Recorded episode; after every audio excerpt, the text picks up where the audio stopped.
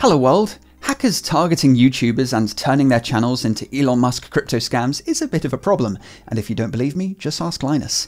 But I may have uncovered a case of cybercriminals actually trying to pay YouTubers to spread malware. It all started when I received a DM on Twitter from one Lisa Burgess, the advertising and digital media manager at Foxy Defender. "We're excited about advertising on your channel and discussing a potential partnership with you." Essentially, they want me to promote their anti-malware software, Foxy Defender.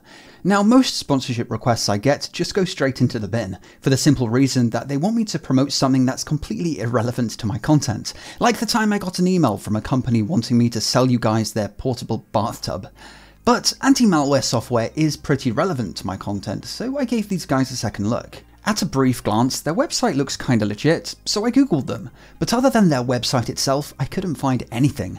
There is an old Android game with the same name, Foxy Defender, but other than that, nothing. There's no reviews of their software, nothing. So I decided to run a simple Whois check on their domain, and it was registered merely days before Lisa DM'd me. So yeah, this is rather sus. It's almost as if the site had just been created to target YouTubers through fake sponsorship offers. Though Lisa didn't send me any malware, she hadn't tried to hack me in any way, so I was curious what would come next, so I told Lisa I was interested and asked for more information. Whilst I was waiting for her response, I did some digging and found that Foxy Defender has quite a few advertising and digital media managers. Everyone's a manager, it seems. All these Twitter profiles are obviously sock puppet accounts. Sock puppets simply referring to an account made around a fake identity that's controlled by someone else. Some clear evidence that these people just aren't real is firstly, there's no tweets from these guys, only retweets, and up until recently those retweets were seemingly completely random, until the point at which these accounts were presumably bought by the bad guys specifically for this campaign, and suddenly they're really interested in cybersecurity. The reason cybercriminals will often buy sock puppet accounts off some dark web forum rather than make their own is because these profiles go back over a decade. They have a few followers and some post history, so they have way more credibility than just some newly created account. As for the profile pictures, these are obviously AI created. The reflections in these sunglasses just don't match, and I'm no fashion guru, but what are those earrings? However, at this point, Lisa got back to me and told me the details of the ad they wanted and proceeded to ask me a bunch of questions about how often I post, whether I have a waiting list, and how much I wanted to be paid. This really caught me off guard, because typically operations targeting YouTubers aren't very sophisticated at all. For example, Linus Tech Tips was hacked after an employee received a phishing email that looked something like this: an offer to sponsor one of their videos, but with a download link for a zip file containing the contract. After extracting the zip, what looked like a PDF was really an executable in disguise, which contained, you guessed it, malware. This is usually how YouTubers are hacked, because it's very low effort on the part of the cybercriminals. They just scoop up as many emails as possible from channel about pages and send their phishing emails en masse. Then they just sit back and wait, and don't really have to do anything else. But here, they're really engaging with me in the way a normal sponsor would. But then, after answering their questions, they asked for an email address to send the contract to. I figured this was my Linus moment. They were simply going to send me a spicy PDF and that would be the end of it.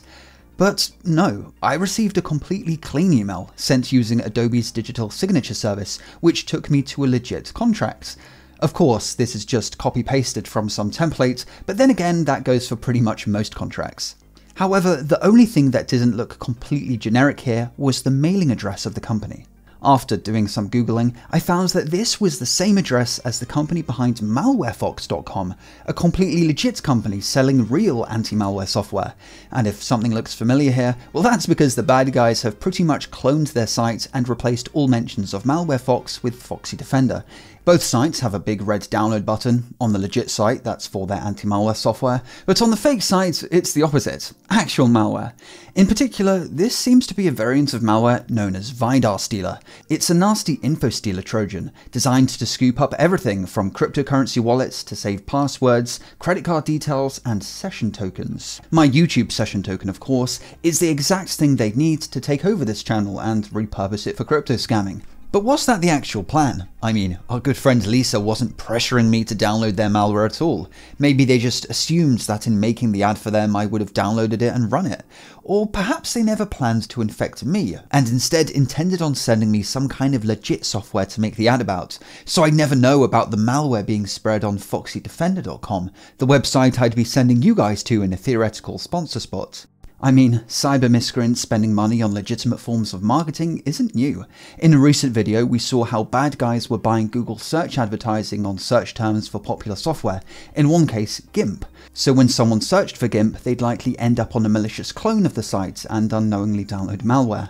Coincidentally, in that case, the exact same kind of malware was used, Vidar Stealer. I reached out to the legit MalwareFox people to let them know what was going on, and as you can imagine, they weren't too happy.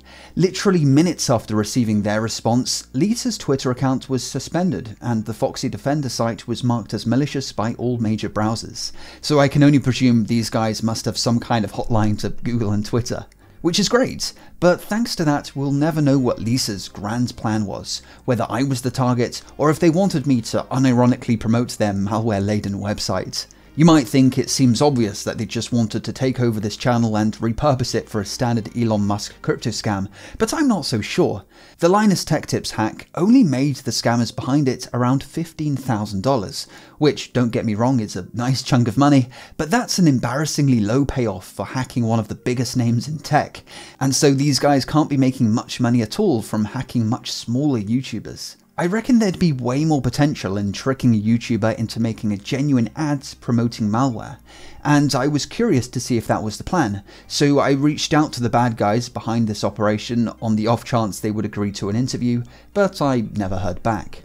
Let me know in the comments what you make of all of this, and I'll see you in the next video. Have a good one.